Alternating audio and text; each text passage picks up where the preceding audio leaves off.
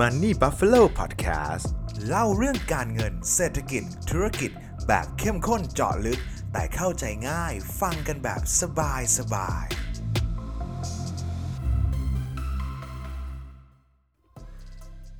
เมื่อประกันสุขภาพมีการออกมาตรฐานใหม่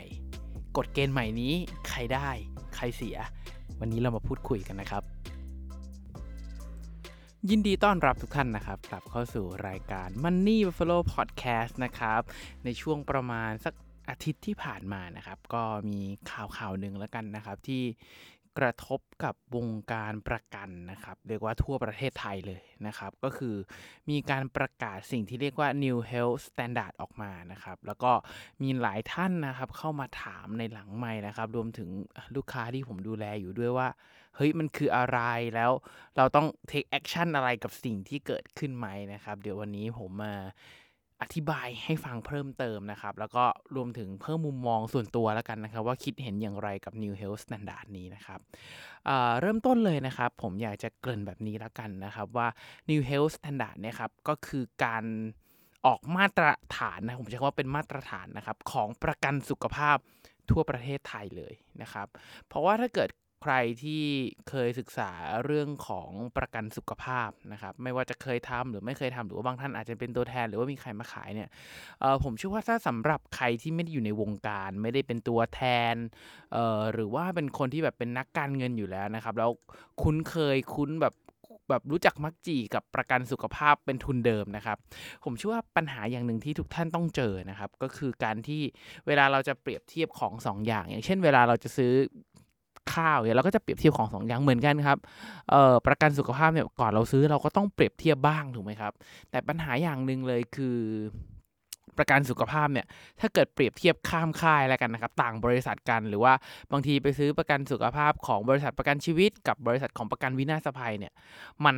มันมีรายละเอียดนะครับที่ความคุ้มครองเนี่ยที่แตกต่างกันแล้วก็มันเทียบแบบ Apple to Apple ไม่ได้แบบนั้นนะครับ เพราะว่าแต่ละรายการที่เขียนเนี่ยมันเขียนแตกต่างกันเงื่อนไขแตกต่างกันนะครับ มันก็เลยมันก็เลยมีสิ่งที่เรียกว่า New Health Standard ขึ้นมาเพื่อมาแก้ไขปัญหาที่ว่าผู้บริโภคแบบ เราๆนะครับไม่สามารถเปรียบเทียบได้ว่าอะไรดีกว่าอะไรนะครับเขาก็เลยสร้างมาตรฐานขึ้นมาใหม่ เพื่อให้เปรียบเทียบกันได้ง่ายขึ้น อ่านแล้วเข้าใจมากขึ้นนะครับออนอกจากเรื่องของการอ่านและเข้าใจมากขึ้น การเปรียบเทียบง่ายขึ้นนะครับออจริงๆเพนพอยต์อีกอันนึงของเรื่องของประกันสุขภาพนะครับก็คือ บางครั้งแบบในช่วงระยะเวลาปีต่อนะครับในช่วงสมมติว่าปีนี้ผมจ่ายเบี้ยประกันไปใช่ครับปีนี้จ่ายไปปีที่ 2 จ่ายไปปีที่ 3 จ่ายไป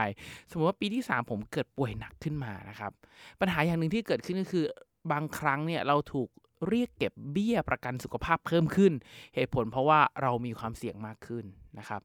เอ่อถ้าเกิดผมยิ่งเคลมสูงเท่าไหร่ในปีถัดไปเนี่ยผมก็ยิ่งมีโอกาสถูกเก็บเบี้ยเพิ่มขึ้นนะครับ ซึ่งเป็นสิทธิ์ของบริษัทประกันนะครับ ในเมื่อก่อนนะครับผมใช้คำว่าเมื่อก่อนแล้วกันนะครับ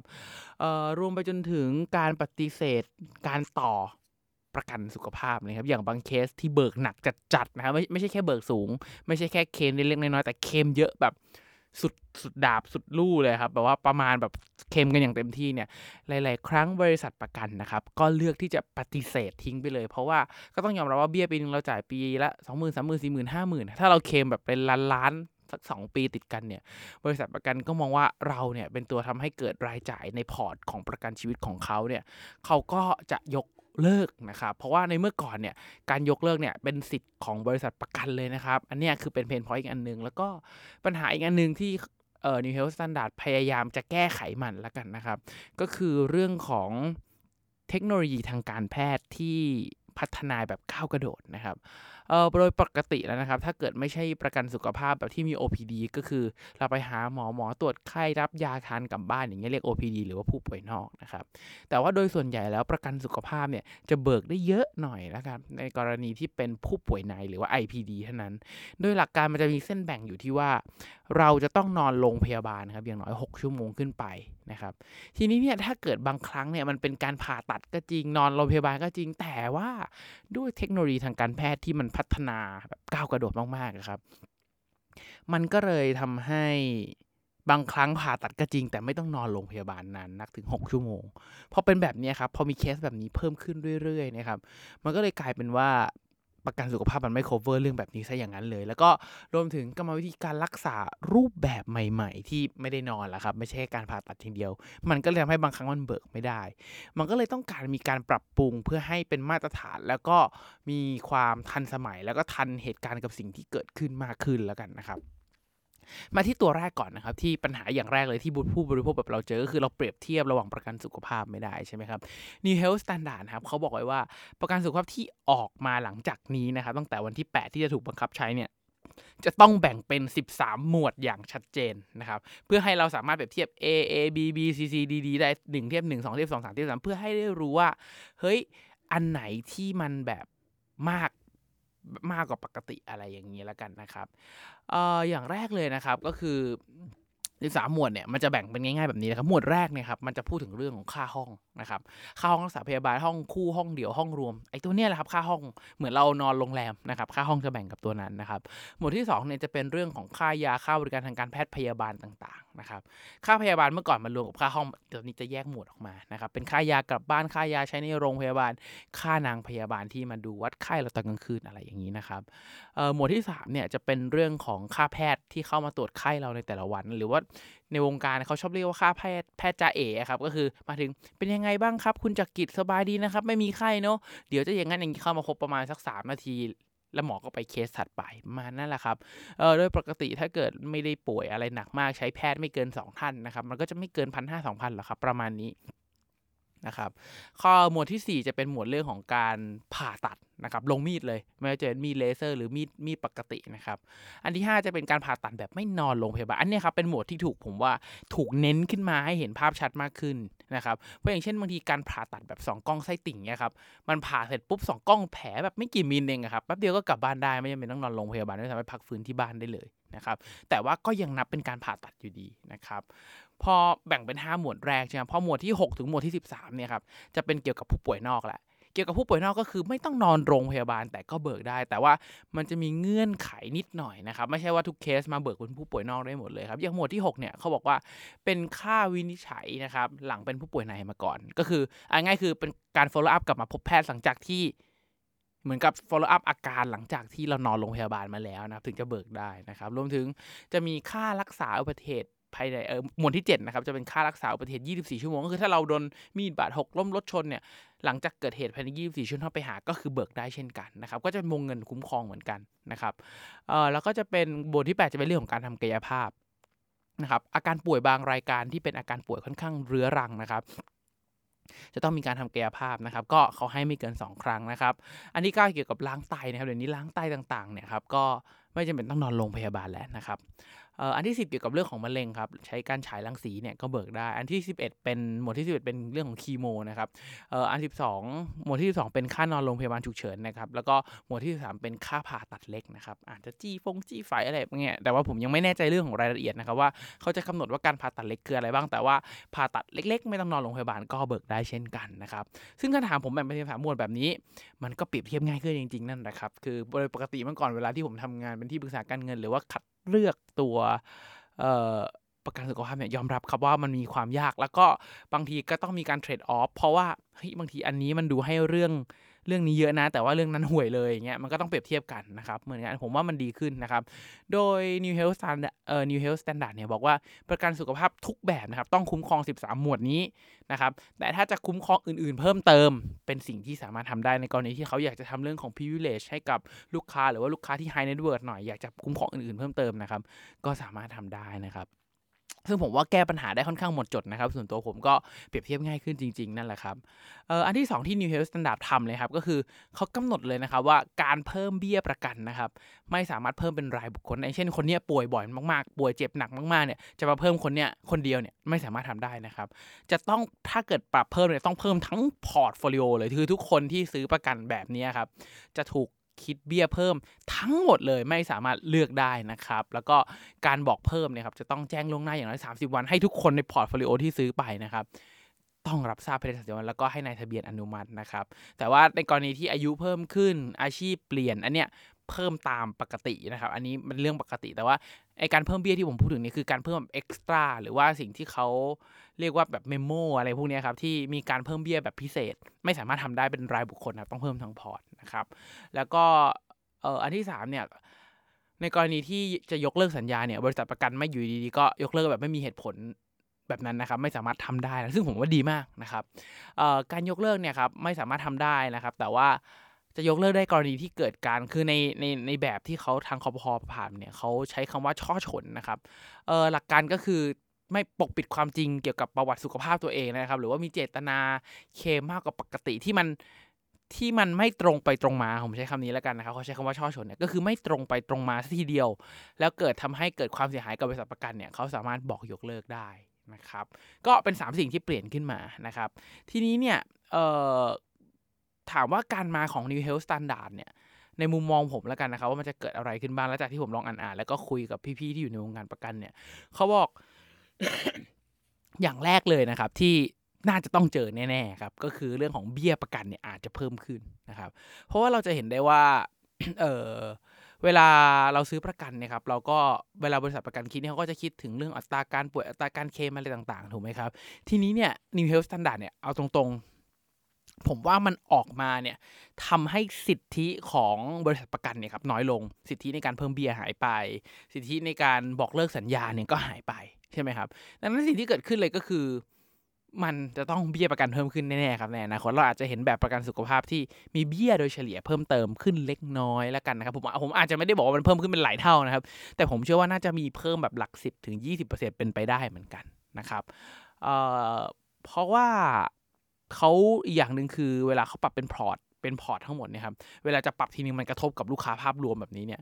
ผมเชื่อว่าอีกอย่างหนึ่งที่จะต้องตามมาแน่ๆเลยคือ ก่อนตรวจสุขภาพไม่ใช่ครับ ก่อนรับประกัน ก่อนว่าจะรับใครรับประกันสุขภาพหรือไม่รับใครทำได้ไม่ทำได้เนี่ยผมว่าคงจะเข้มงวดมากๆขึ้นเรื่อยๆนะครับคือเมื่อก่อนเนี่ยเวลาทำประกันสุขภาพแบบจริงๆเขาจะเรียกว่า non med ก็คือไม่ต้องตรวจสุขภาพก็ได้บริษัทประกันก็จะเชื่อถือแล้วครับว่าสิ่งที่เราแถลงเนี่ยเป็นความจริงนะครับ แต่ว่าผมว่าคงจะมีมาตรการมาตรฐานอะไรใหม่ ๆ ที่ทำให้การรับประกันเนี่ย บริษัทประกันมั่นใจได้ว่าเฮ้ยเขาไม่เจอแจ็คพอตเจอคนที่ป่วยอ่อนแอหรือว่าคนที่แบบป่วยหนักแล้วดึงค่าเฉลี่ยการป่วยของพอร์ตให้เยอะขึ้นมากนักละกันนะครับผมว่าคงจะมีขั้นตอนในการรับประกันที่มันดูเดือดขึ้นนะครับ แล้วก็เราก็น่าจะได้เห็นเรื่องเกี่ยวกับพวก wellness โปรแกรมต่างๆ เพื่อดูแลสุขภาพของลูกค้าในพอร์ตของเขานั่นแหละครับ ไม่ให้ป่วยเออเป็นโปรแกรมอย่างเช่นอะขอเรียกเอ่ยชื่ออย่าง AIA ที่เขาจะมีแบบ ให้ดูแลสุขภาพต่างๆนะครับผมว่าบริษัทประกันที่อื่นก็มีนะดูแลสุขภาพถ้าเกิดดูแลสุขภาพถึงเกณฑ์อะไรอย่างเงี้ยครับก็จะมีส่วนลดเบี้ยประกันให้นะครับพวก well พวก wellness program ต่างๆ ดูแลสุขภาพเพื่อให้เบิกเคลมต่างๆ น้อยลงเนี่ยผมว่าเห็นแน่ๆครับ ตอนนี้ก็เริ่มมีกลิ่นให้เห็นเรื่อยๆแล้วนะผมว่าเป็นเรื่องที่ดีนะครับ เราทำประกันเราก็คงไม่ได้หวังว่าจะป่วย แล้วเราก็ไม่ได้อยากจะเบิกมันหรอกครับไม่มีใครทำประกันรถยนต์แล้วหวังว่าให้รถชนจะได้เคลมคุ้มๆผมว่าประกันสุขภาพก็เหมือนกัน เราก็คงไม่อยากจะป่วยนอนโรงพยาบาลแล้วก็เบิกคุ้มๆเหมือนกันนะครับผมว่ามันก็เป็นเรื่องของวินวินนะครับเออแล้วก็น่าจะเราน่าจะได้เห็นเรื่องของโคเปเมนต์มากขึ้นนะครับ การร่วมจ่ายตามสัดส่วนอย่างเช่นเออ เรามีค่าสาพยาบาลสักล้านหนึ่งนะครับโคเปเมนต์อาจจะกำหนดสัดส่วนไว้ว่า 90 10 ก็คือเราจ่าย 10%บริษัทประกันจ่าย 90 คือเราจ่ายแสนหนึ่งบริษัทประกันจ่าย 9 0 0 0 0อะไรแบบนี้ครับ น่าจะเป็นอีกแบบหนึ่งที่ถูกเพิ่มเติมขึ้นมาเป็นฟังก์ชันนะครับ แล้วก็อีกอันนึงคือ deductible นะครับเอ่อ deductible นี่ก็คือการค่ารับผิดชอบค่าใช้จ่ายส่วนแรกอย่างเช่นกำหนดไว้ว่าเฮ้ยคุณจะกีดต้อง deductible ประมาณสักสองหมื่นบาทแรกนะ ที่เหลือประกันจ่ายหมดเนี่ยครับ ผมว่าไอ้ co-payment กับ deductible เนี่ยมันจะเป็นส่วนที่ถูกเพิ่มเข้ามาครับ มันจะคล้ายๆกับประกันวินาศภัย ประกันรถยนต์อะไรเงี้ยครับที่มีการจ่ายร่วมมีการจ่ายค่าใช้จ่ายส่วนแรก เพื่อให้เบี้ยประกันนะครับที่เราจ่ายในแต่ละปีเนี่ยน้อยลงนะครับเพราะว่าผมเชื่อว่าสิ่งของสิ่งเนี้ยมันน่าจะมาทดแทนกับเบี้ยประกันที่เพิ่มขึ้นในข้อแรกที่ผมพูดไป แต่ว่ามันก็ช่วยทำให้เวลาเวลาเคมเวลาอะไรเงี้ยครับลด เขาเรียกว่าลด conflict of interest แล้วกันนะครับ ให้ลูกค้าเนี่ย ถ้าเขาต้องมีค่าใช้จ่ายด้วยเนี่ย การเคมแบบมัวๆซัวๆเนี่ย มันก็มีโอกาสลดลงนะครับ ซึ่งผมว่าก็วินวินนะครับเพราะว่าการทำประกันเนี่ยผมเชื่อว่าน้อยคนแหละครับที่ตั้งใจจะโกงที่ตั้งใจจะเคมที่แบบหัวหมอเอาชนะครับผมว่าคนส่วนใหญ่เนี่ยทำประกันก็เพื่อบริหารความเสี่ยงจริง ๆ เท่านั้นเองนะครับซึ่งถ้าถามผมโดยรวมนะครับผมว่า ไม่นับเรื่องของเบี้ยประกันที่อาจจะเพิ่มขึ้นซึ่งเพิ่มขึ้นเท่าไหร่นนี้ยังไม่แน่ใจต้องรอดูหลังวันที่ 8 ที่เขาจะประกาศออกมาอีกทีนึงแล้วกันนะครับ แต่ว่าผมว่าโดยภาพรวมดีขึ้นนะครับ มีความยุติธรรมมากขึ้นทั้งกับบริษัทประกันเอง ทั้งกับตัวเราเองนะครับ มีมาตรการหลาย ๆ อย่างออกมาเพื่อป้องกัน ไม่ให้การเคลมมันเวอร์จนเกินไป คนที่สุขภาพแย่มาก ๆ เออเคลมเวอร์เวอร์เคลมเสียกับพอร์ตประกันเนี่ยผมว่าก็ลดลงนะครับเรื่องของ copayment เรื่องของ deductible ผมว่าก็ควรนำเข้ามาใช้เหมือนกัน ซึ่งการบังคับใช้ New Health Standard นะครับจะถูกบังคับใช้ตั้งแต่วันที่ 8 พฤศจิกายนเป็นต้นไป ใครที่ทำประกันสุขภาพหลังจากวันที่8เนี่ยครับถ้าถ้าวันไม่เลื่อนนะครับก็จะต้องเป็น New Health Standard ทั้งหมด แต่สำหรับคนที่มีแบบประกันอยู่แล้วนะครับเราสามารถเลือกได้ว่าจะเปลี่ยนเป็นแบบ New Health Standard ใหม่ไหม หรือว่าจะใช้แบบเดิมนะครับ ซึ่งถ้าเกิดถามผมผมคงเปลี่ยนนะครับ เพราะว่าผมว่ามันคุ้มครองน่าจะชัดเจนมากขึ้น แล้วก็สิ่งที่ผมเป็นกังวล แล้วก็เป็นห่วงเกี่ยวกับเรื่องของการทำประกันสุขภาพนะก็คือเรื่องของปีต่อที่กลัวว่าถ้าเกิดอยู่ๆวันหนึ่งตอนนี้สุขภาพผมดีแหละทำประกันสุขภาพมาสิบกว่าปีนี่ครับยังไม่เคยเบิกแบบ จริงจังแบบเบิกเอาไปเอาตายนะครับ เบิกแบบเล็กๆน้อยๆบ้างยังไม่เคยนอนโรงพยาบาลเลยนะครับ ซึ่งผมก็กลัวว่าในอนาคตถ้าเกิดผมเกิดป่วยหนัก แล้วต้องใช้ประกันสุขภาพแบบจริงจังขึ้นมา แล้วผมโดนยกเลิกขึ้นมา หรือว่าโดนเพิ่มเบี้ยแบบไม่สมเหตุสมผลนะครับผมคงไม่แฮปปี้ตรงนั้นนะครับ ผมไม่ได้กล่าว่าเบิกจนคุ้ม แต่ผมกล่าวว่าถ้าเกิดช่วงชีวิตผมเกิดซวยขึ้นมา แล้วเป็นคนที่ เจ็บไข้ได้ป่วยง่ายขึ้นมาแล้วครับ ก็ไม่อยากให้มันมากระทบกับแผนการเงินอื่น ๆ ของผมนั่นเองนะครับ ซึ่งโดยตามหลักของการวางแผนการเงินนะครับ เราก็จะพูดถึงเรื่องของบริหารความเสี่ยงนำมาก่อนอยู่แล้ว ถ้าสิ่งที่เราทำมันช่วยลดความเสี่ยงได้ ผมว่า เป็นเรื่องที่ดีที่เราจะปรับจะเปลี่ยนไปแล้วกันนะครับ สุดท้ายก็แล้วแต่ทุกๆท่านแล้วกันนะครับ จะเห็นด้วยไม่เห็นด้วยอย่างไรคอมเมนต์บอกกันได้นะครับเผื่อมีประเด็นอะไรที่น่าสนใจ เราจะได้มาช่วยกันคิดช่วยกันพูดคุยกันอีกรอบหนึ่งแล้วกันนะครับ สุดท้ายนะครับถ้าใครมองว่าพอดแคสต์นี้เป็นประโยชน์นะครับอยากจะรบกวนทุกท่านจริงๆครับให้กดไลค์กดแชร์กด subscribe นะครับในทุกช่องทางที่ทุกท่านรับฟังนะครับเพื่อเป็นกำลังใจให้กับตัวผม เป็นกำลังใจให้กับทีมงานดีบัฟฟาโลนะครับเพื่อตั้งใจผลิตชิ้นงานดีๆต่อไปนั่นเองนะครับยังไงก็ขอให้ทุกท่านโชคดีกับการลงทุนนะครับ